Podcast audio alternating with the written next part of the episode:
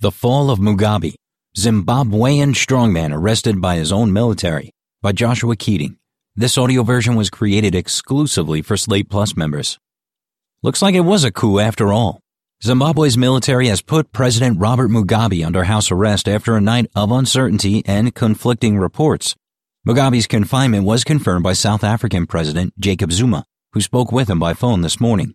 It is a stunning turn of events for the world's oldest head of state, who has kept an iron grip on power since Zimbabwe gained independence in nineteen eighty. Zimbabwe's domestic political opposition is weak and disorganized, and then there's been little international pressure on Mugabe to step down, so the overthrow appears to be mainly the result of a power struggle within the ruling ZANU-P F party. Mugabe has seemed increasingly feeble and erratic lately, and his fatal mistake apparently was attempting to clear a path for his wife, Grace, to become vice president, potentially putting her in line to be his successor. Last week he fired Vice President Emmerson Mnangagwa, who is part of an influential faction within ZANU-P F of veterans of the guerrilla war against white minority rule in the nineteen seventies.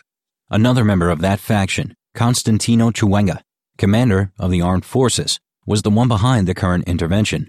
Earlier this week, he had accused the party's youth faction, loyal to Grace, of purging veterans of the country's liberation struggle.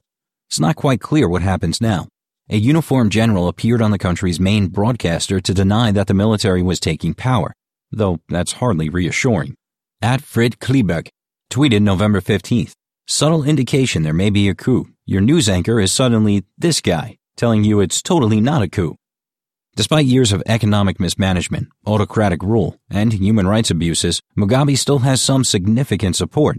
The army's chief of staff was quick to say that the target of their action was not Mugabe, but criminals around him who are committing crimes that are causing social and economic suffering in the country in order to bring them to justice. It seems plausible that the military could reinstall Mnangagwa, whose current whereabouts are unknown, as vice president while allowing Mugabe to remain as a figurehead. Even so, he would be a vastly diminished figure. Zuma, who has generally backed Mugabe despite rough patches in the relationship, has dispatched South African envoys to meet with Mugabe and the Zimbabwean military leaders. The South African government warned against unconstitutional changes of government.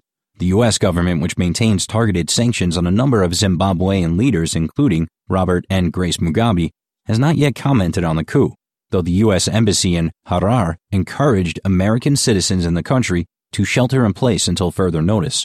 The New York Times notes that General Chiwenga visited China, a close ally of Zimbabwe's, last week, but it's unclear if any plans for the takeover were discussed.